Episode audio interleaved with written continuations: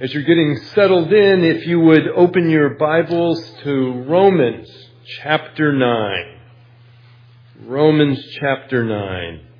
That wonderful, wonderful book that so many of uh, theologians said that if they were stranded on an island with just one book, it would be the Bible, of course.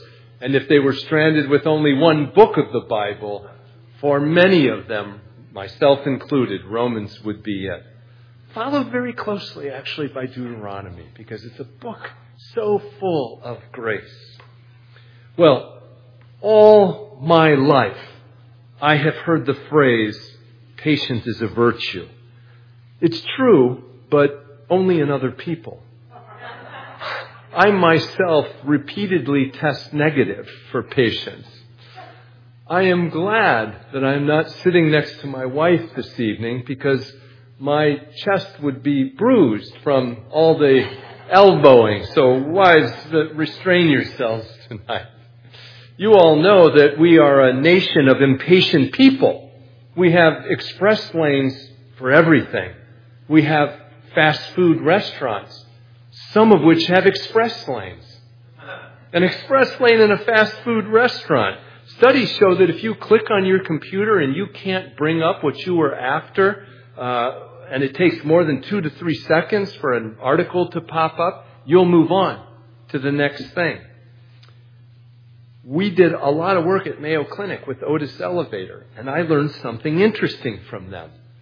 They had to progressively decrease the amount of time before the elevator doors close. By 15 seconds, Americans, not other cultures, are exhibiting anxiety behaviors. After physicians ask a patient what's wrong, how long before the patient, uh, the physician interrupts them? 11 seconds. Bad on us. Margaret Thatcher said, I'm extraordinarily patient, provided I get my own way in the end. But Harry Reeder, who spoke, spoke here recently at Bay in a much more eloquent way, wrote this about patience. He said, God is patient. I am not. I'm learning patience. God is patience. I'm developing patience. God displays His. Clearly, the patience of God toward us is absolutely, absolutely staggering. It's been extremely helpful, Harry said, for me to think about God's patience as it's displayed in Scripture through history and toward me as I continue to seek the fruit of the Spirit in my own life, including that elusive yet glorious element called patience. So tonight we're going to explore this important attribute of patience and ask 16 questions that we will answer from Scripture. I'm just testing your own patience. It'll only, it'll only be six. But let's begin in prayer as we must always. Almighty God, we acknowledge in awe your attributes, of which we and all of history and creation are the beneficiaries. Thank you, Lord, that you are long suffering and patient with each of us. Cause our recognition of this unearned patience to move us to thankfulness and repentance for the manifold ways in, in which we sin and we grieve you. Lord, let the recognition of your patience cause those yet far away to turn, repent, and bend their knee, acknowledging you as their Creator, Redeemer, King. It's in the strength of Jesus' name that we pray. Amen. Okay, Romans 9, we'll use this as sort of our signature uh, couple of verses tonight in order to illustrate a number of principles, but we will, of course, every time we ask a question, do what? Look for the answer in Scripture. That is our uh, only and final authority. So, Romans 9, and we'll start at verse 19. You will say to me then, why does he, still find fault. For who can resist his will? Talking about uh, God. But who are you, O man, to answer back to God? Will what is molded say to its molder, Why have you made me like this? Has the potter no right over the clay to make out of the same lump one vessel for honorable use and another for dishonorable use? What if God, desiring to show his wrath and to make known his power, has endured with much patience vessels of wrath prepared for destruction, in order to make known the riches of his glory for vessels of mercy, which he has prepared beforehand for glory. Even us, whom he has called, not from the Jews only, but also from the Gentiles. Amen. That is the word of God. All right, patience is an ironically difficult topic for me. I tend toward impatience. I'm excited to get right to the point.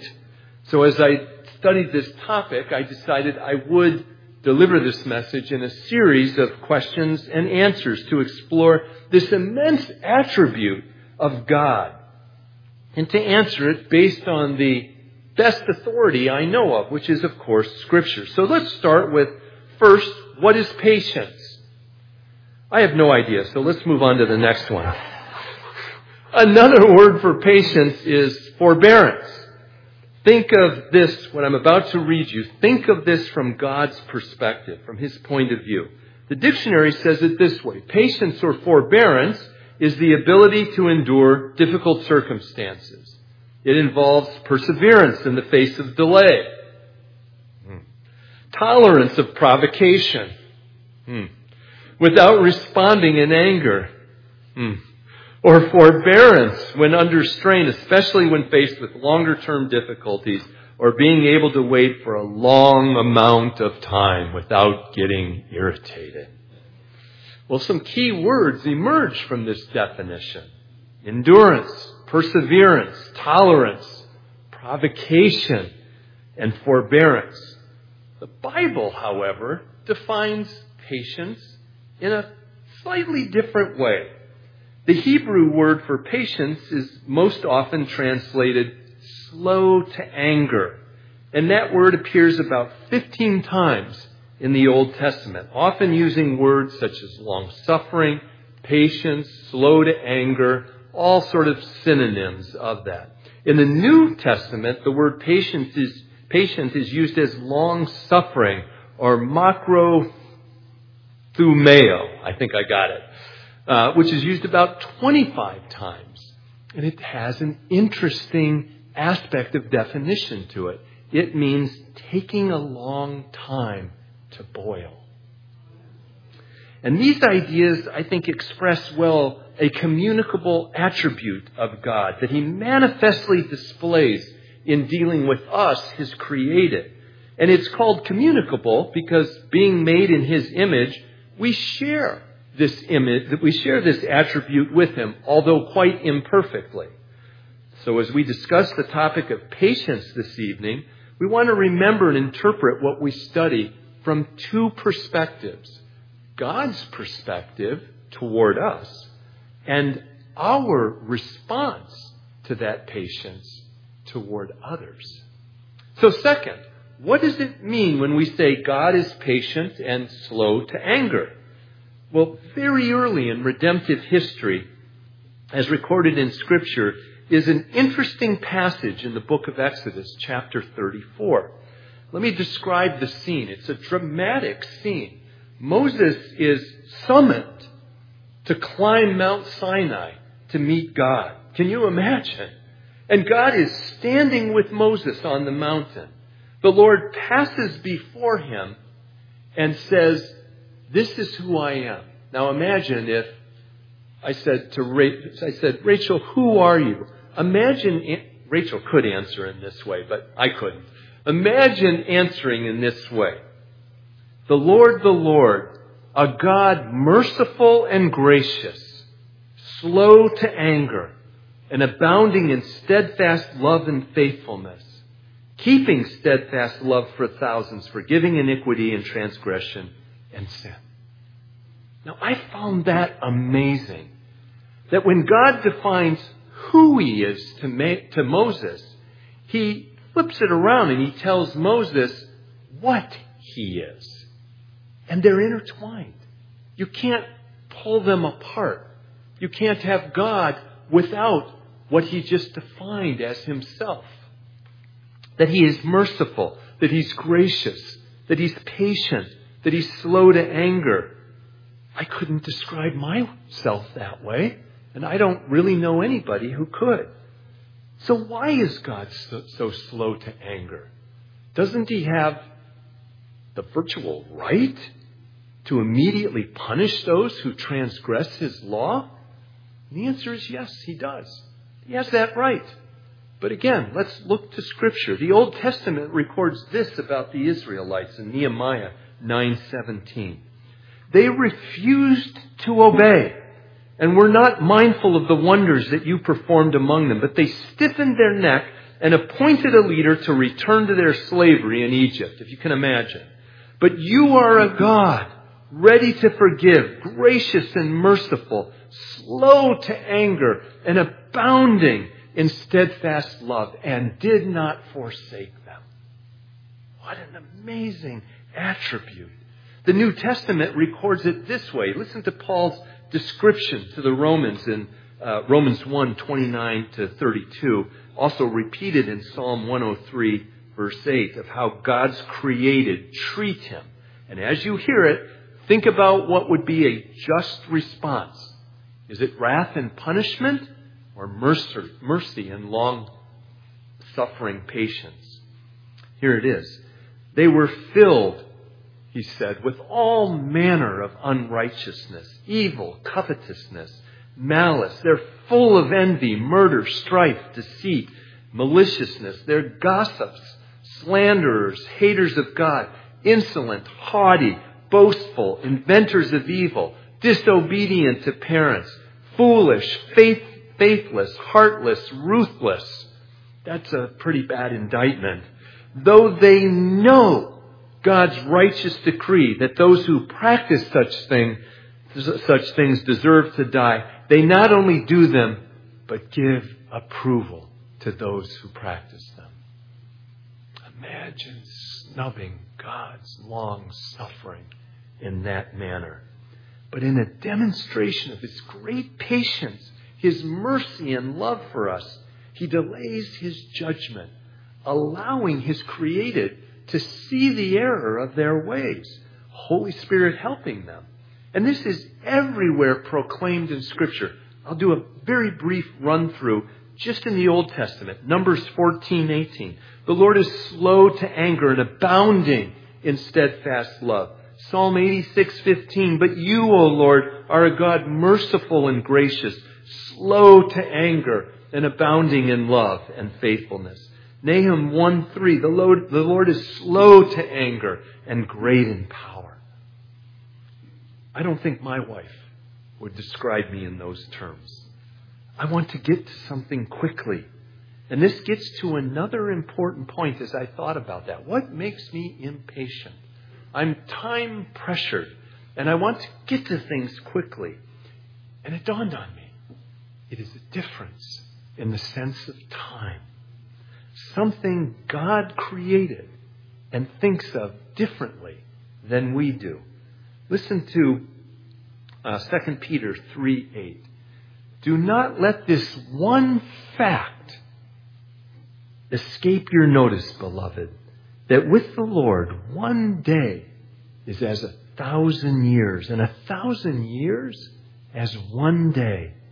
The Lord is not slow about his promise, as some count slowness, but is patient toward you, not wishing that any of you would perish, but for all to come to repentance. Don't misunderstand that as many do.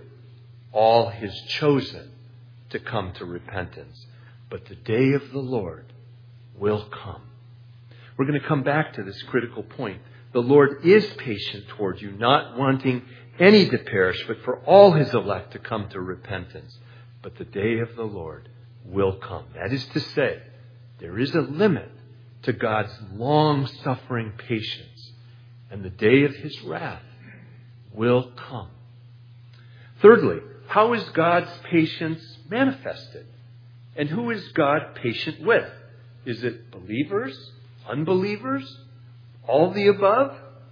Well, we're beginning to see that God's patience has a purpose, and we'll soon learn an end. God desires that His elect will indeed, through the display of His great patience, come to Him blameless and be found ready at His second coming. Paul, again, as he instructs Timothy, 1 Timothy 1.15, the saying is trustworthy, he's telling Timothy, deserving of full acceptance, that Christ Jesus came into the world to save sinners, of whom I am the foremost.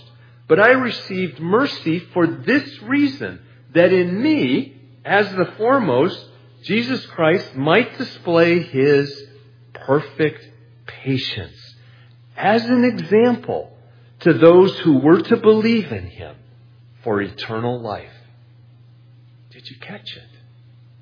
Paul is saying, he's answering our question of why this long suffering, why this patience. It is as an example to those who will come to believe in him. We receive mercy, and through mercy, regeneration. The Holy Spirit changes our cold, stony hearts and minds into hearts of flesh and minds open to what was there and before us all along, but which we suppressed. His patience is meant to save us as sinners. Even those bound for eternal punishment. I mean, this is, this is kind of mind blowing. Those bound for eternal punishment are the recipients of much of, much of God's patience through his common grace to all. Again, listen to Paul in 922. What if God, desiring to show his wrath and to make known his power, has endured with great patience vessels of wrath prepared for destruction? Fourth, why is God patient with us? Well, because in His mercy, mercy and through the righteousness we gain through Jesus Christ, He desires, as we've mentioned, for believers to repent and turn more and more toward Him, conforming to His image. For the unbelieving elect, have you ever heard that in one phrase? For the unbelieving elect, recognition of His mercy and patience is something the Holy Spirit makes them aware of, causing them to repent and confess Christ as their Savior. 2 Peter 3 9, again, we're going to mention this verse many times. The Lord is not slow to fulfill his promises. Some count slowness. Have you been in the position, as I have, of why, Lord, do these evil people prosper? The world seems full of evil people. Do we have many leaders that we could point to and say, there is a man of God a leader of a country. But he's patient towards you, not wishing that any would perish, but that all his elect should reach repentance. For the unelect, those not destined to be saved, Solomon records in Ecclesiastes this in 8:11 because the sentence against an evil act is not carried out quickly the heart of some people is filled with the desire to commit evil. In other words, they seemingly get away with it. Although a sinner does evil a hundred times and prolongs his life, I also know that it will go well with God fearing people, for they are reverent before him. However, it will not go well with the wicked. They will not lengthen their days like a shadow, for they are not reverent before God. Paul, too, clearly writes of the non believer's faith. Or do you think lightly of the riches of his kindness and his forbearance and patience, not knowing that the kindness of God is to lead you to repentance? But because of your stubbornness and unrepentant heart, you're storing up wrath for yourself in the day of wrath and revelation of the righteous judgment of God. Is it just me, or do I hear like a fire whistle? Oh, it's a telephone. Okay. Fifth, what is our response to God's patience? How are we changed by it? Remember that God's patience, as we talked about, is a communicable attribute. That means that He shares it with us. His attribute, His patience, is perfect and full. Ours partial and imperfect. But those who experience God's saving grace are transformed and to be set apart. They are to be other, different than they were, and different from the culture. Well, where did I get that? Scripture, of course. Listen to Galatians 5:22, but the fruit of the spirit, and you all know this, is love, joy, peace, patience, kindness, goodness, faithfulness, gentleness, and self-control. I was joking to myself if you could see my notes, and I saying, is seven out of nine okay? you have to guess the two. One manifestation of that transformation, of course, is how we treat other people. Listen to Paul's instructions to the believers in Thessalonica. 1 Thessalonians 5:14. We urge you, brothers, admonish the idle, encourage the faint-hearted, help the weak, be patient with them all. His instructions to the Romans rejoice in hope, be patient in tribulation, be constant in, prayer. His instructions to the Corinthians love is patient and kind. So the patience of God has displayed in us, as displayed in us, is in how we treat others. It's a demonstration that we're different than how the culture treats each other. It's to be winsome and to draw people to us such that they're willing and we're credible in giving our testimony and how the gospel of Jesus Christ has changed us. Well, six, which you should not interpret as we're almost done. What is the goal of God's patience? And why is this attribute of God such a big deal? Well, the delay of the second coming and the final consummation with God's judgment, as we've already just very briefly explored, is because of God's patience and His design for salvation. In His mercy, God tarries in order that His elect may be redeemed. And in particular, God's patience or His delay is to allow time for the elect to be confirmed in their faith to give them time to prepare and to be blameless, Holy Spirit helping them. James addresses this, and he puts it this way in chapter 5, verses 7 to 11. And it's so good that I, I want to read that whole uh, pericope to you. And count how many times he talks about patience. Be patient, therefore, brothers, until the coming of the Lord. See how the farmer waits for the precious fruit of the earth, being patient about it until it receives the early and the late rains. You also be patient. Establish your hearts, for the coming of the Lord is at hand. Do not grumble against one another, brothers, so that you may not be judged. Behold, the judge himself is standing at the door. As an example of suffering and patience, brothers, Take the prophets who spoke in the name of the Lord. Behold, we consider those blessed who remains steadfast. You have heard of the steadfastness of Job, and you have seen the purpose of the Lord, how the Lord is compassionate and merciful and patient. How many times? Five. 2 Peter 3 9. The Lord is not slow to fulfill his promise, as some count slowness but is patient to each of you, not wishing that any of us would perish, but that all would truly reach repentance. And we're to count the patience of our Lord as salvation.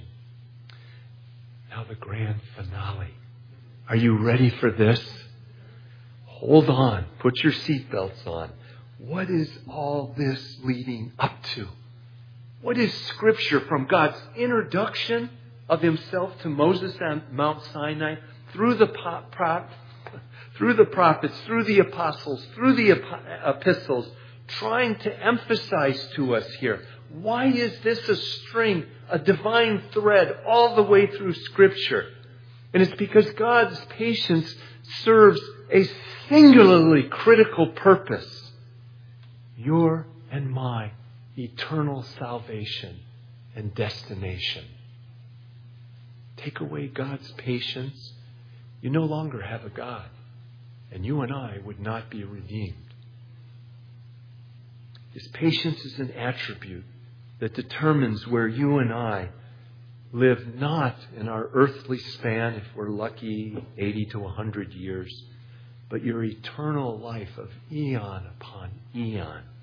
It's nothing less than God through Scripture describing the people, the events, and the purpose of His great patience in the new world order of His sovereign plan. An order that looks upside down to the culture. But God's world order is the one that's right side up. Peter describes this with clarity in his second letter, 2 Peter 3 1 through 15, to the scattered believers. And again, I'd like to read all of those verses because I think they're, they're worthy of us thinking about this whole idea, these previous six questions. 2 Peter 3, verses 1 through 15. I am stirring up your mind, he said, by way of reminder Remember the predictions of the holy prophets and the commandment of the Lord and Savior through your apostles. Knowing this, first of all, I mean, he's, virtually saying, first principle right here, that scoffers will come in the last days with scoffing, following their own sinful desires. They will say, where is the promise of his coming? For ever since the fathers fell asleep, all things are continuing just as they were from the beginning of creation? For they deliberately overlook this fact that the heavens existed long ago and the earth was formed out of water and through water by the Lord of God. He's taking us through a magnificent tour of redemptive history and that by these means the world that then existed was deluged with water and perished.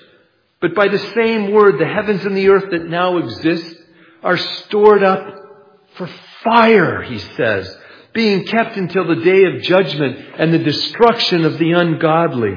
But do not overlook this one fact. He keeps emphasizing this to us, beloved, that with the Lord one day is as a thousand years, and a thousand years is one day. The Lord is not slow to fulfill his promise, as some count slowness, but is patient toward you, so that we don't perish, so that we reach repentance. But the day of the Lord will come like a thief he says, and then the heavens will pass away with a roar, and the heavenly bodies will be burned up and dissolved, and the earth and the works that are done on it will be exposed.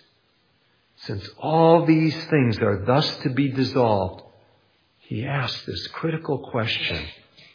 What sort of people ought we to be to be in lives of holiness and godliness, waiting for and hastening the coming of the day of the Lord, because of which, because of which the heavens will be set on fire and dissolved and the heavenly bodies melt as they burn.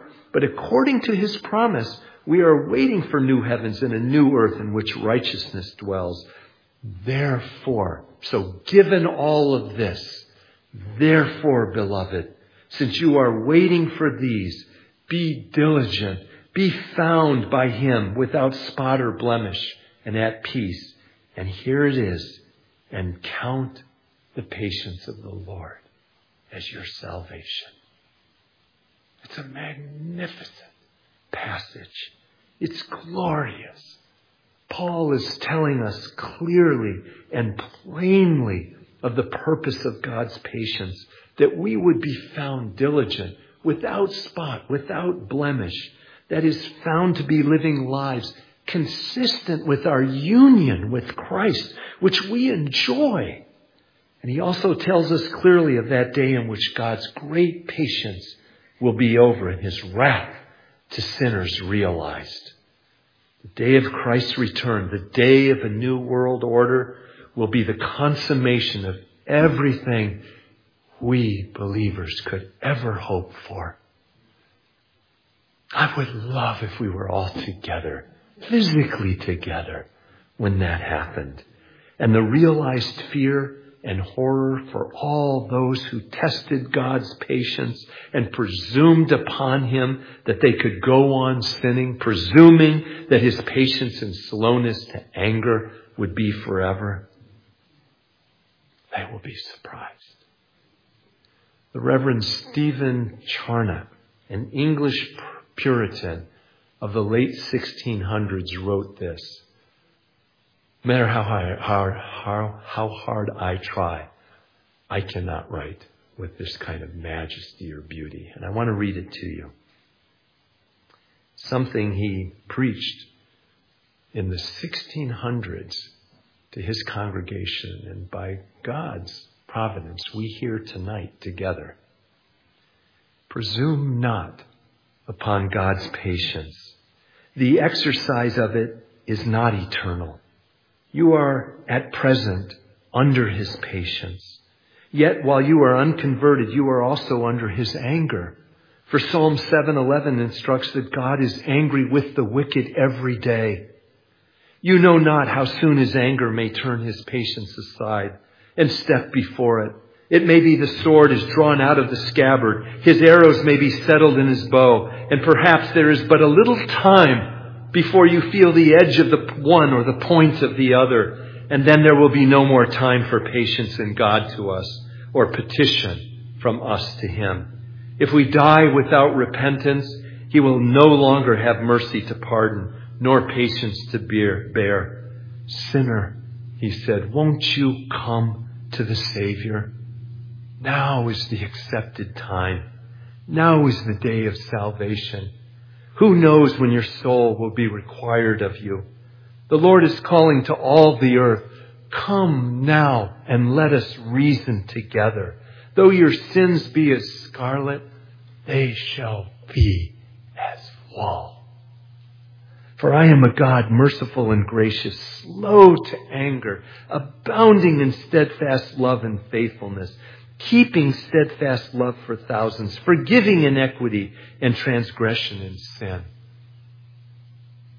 Unlike the culture caricature of us, does that sound like an angry, unloving, converted sinner? It sounds like a loving, repentant believer to me to have said those words. And now we leave Exodus and jump to Revelation. Look, he is coming in the clouds, and every eye will see him, even those who pierced him, and all the tribes of the earth will mourn over him in repentance. So let's summarize and apply what we have learned. And I have four major points. I'm sure you can think of more. Number one, God is mercifully patient and slow to anger. We are not. Absent his patience, we would all be unredeemed, lost, and subject to his wrath for our sins. Number two, God's patience, forbearance, and kindness is meant to lead us to repentance. It's a gift of incalculable worth. It was for me. I would never have been as patient with me as God was. And number three, this repentance leads to salvation, to eternal life. God waits upon us, as it were, that we might live eternal lives of glory in paradise with Him. Number four, presuming upon God's patience, continuing in sin, and refusing to repent will lead to God's wrath and to a destination beyond our ability to describe the horror of. Let's pray. Oh Lord Jesus, thank you for your patience with us. Thank you that you are slow to anger, merciful and gracious. In turn, Lord, help us. Help me, Lord, to be patient with those whom we are wont to be impatient with. For we want to reflect your image, God, in how we speak and work and live. And Lord, on that great day, coming soon and very soon, when you return to bring the new heavens and the new earth, may we be found spotless and blameless through Christ. For it is only in the power and the glory and the righteousness of your Son, Jesus the Christ, that we can even stand before you with profound gratitude for our very lives, Lord, and for your patience. We thank you. Amen.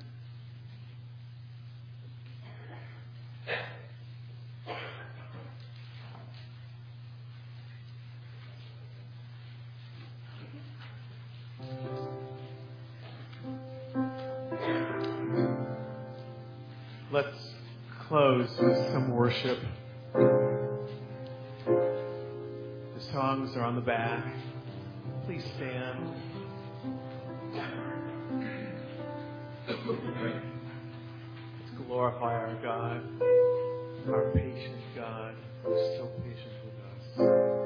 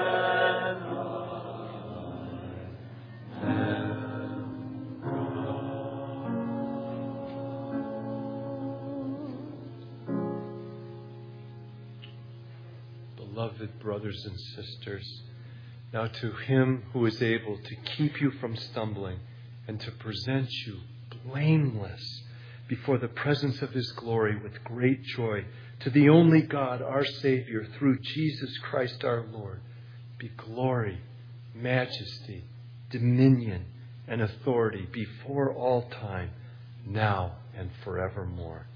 Go now, each of you, into your mission field, remembering always that we live coram deo before the face of the living God. God bless each of you richly. Amen.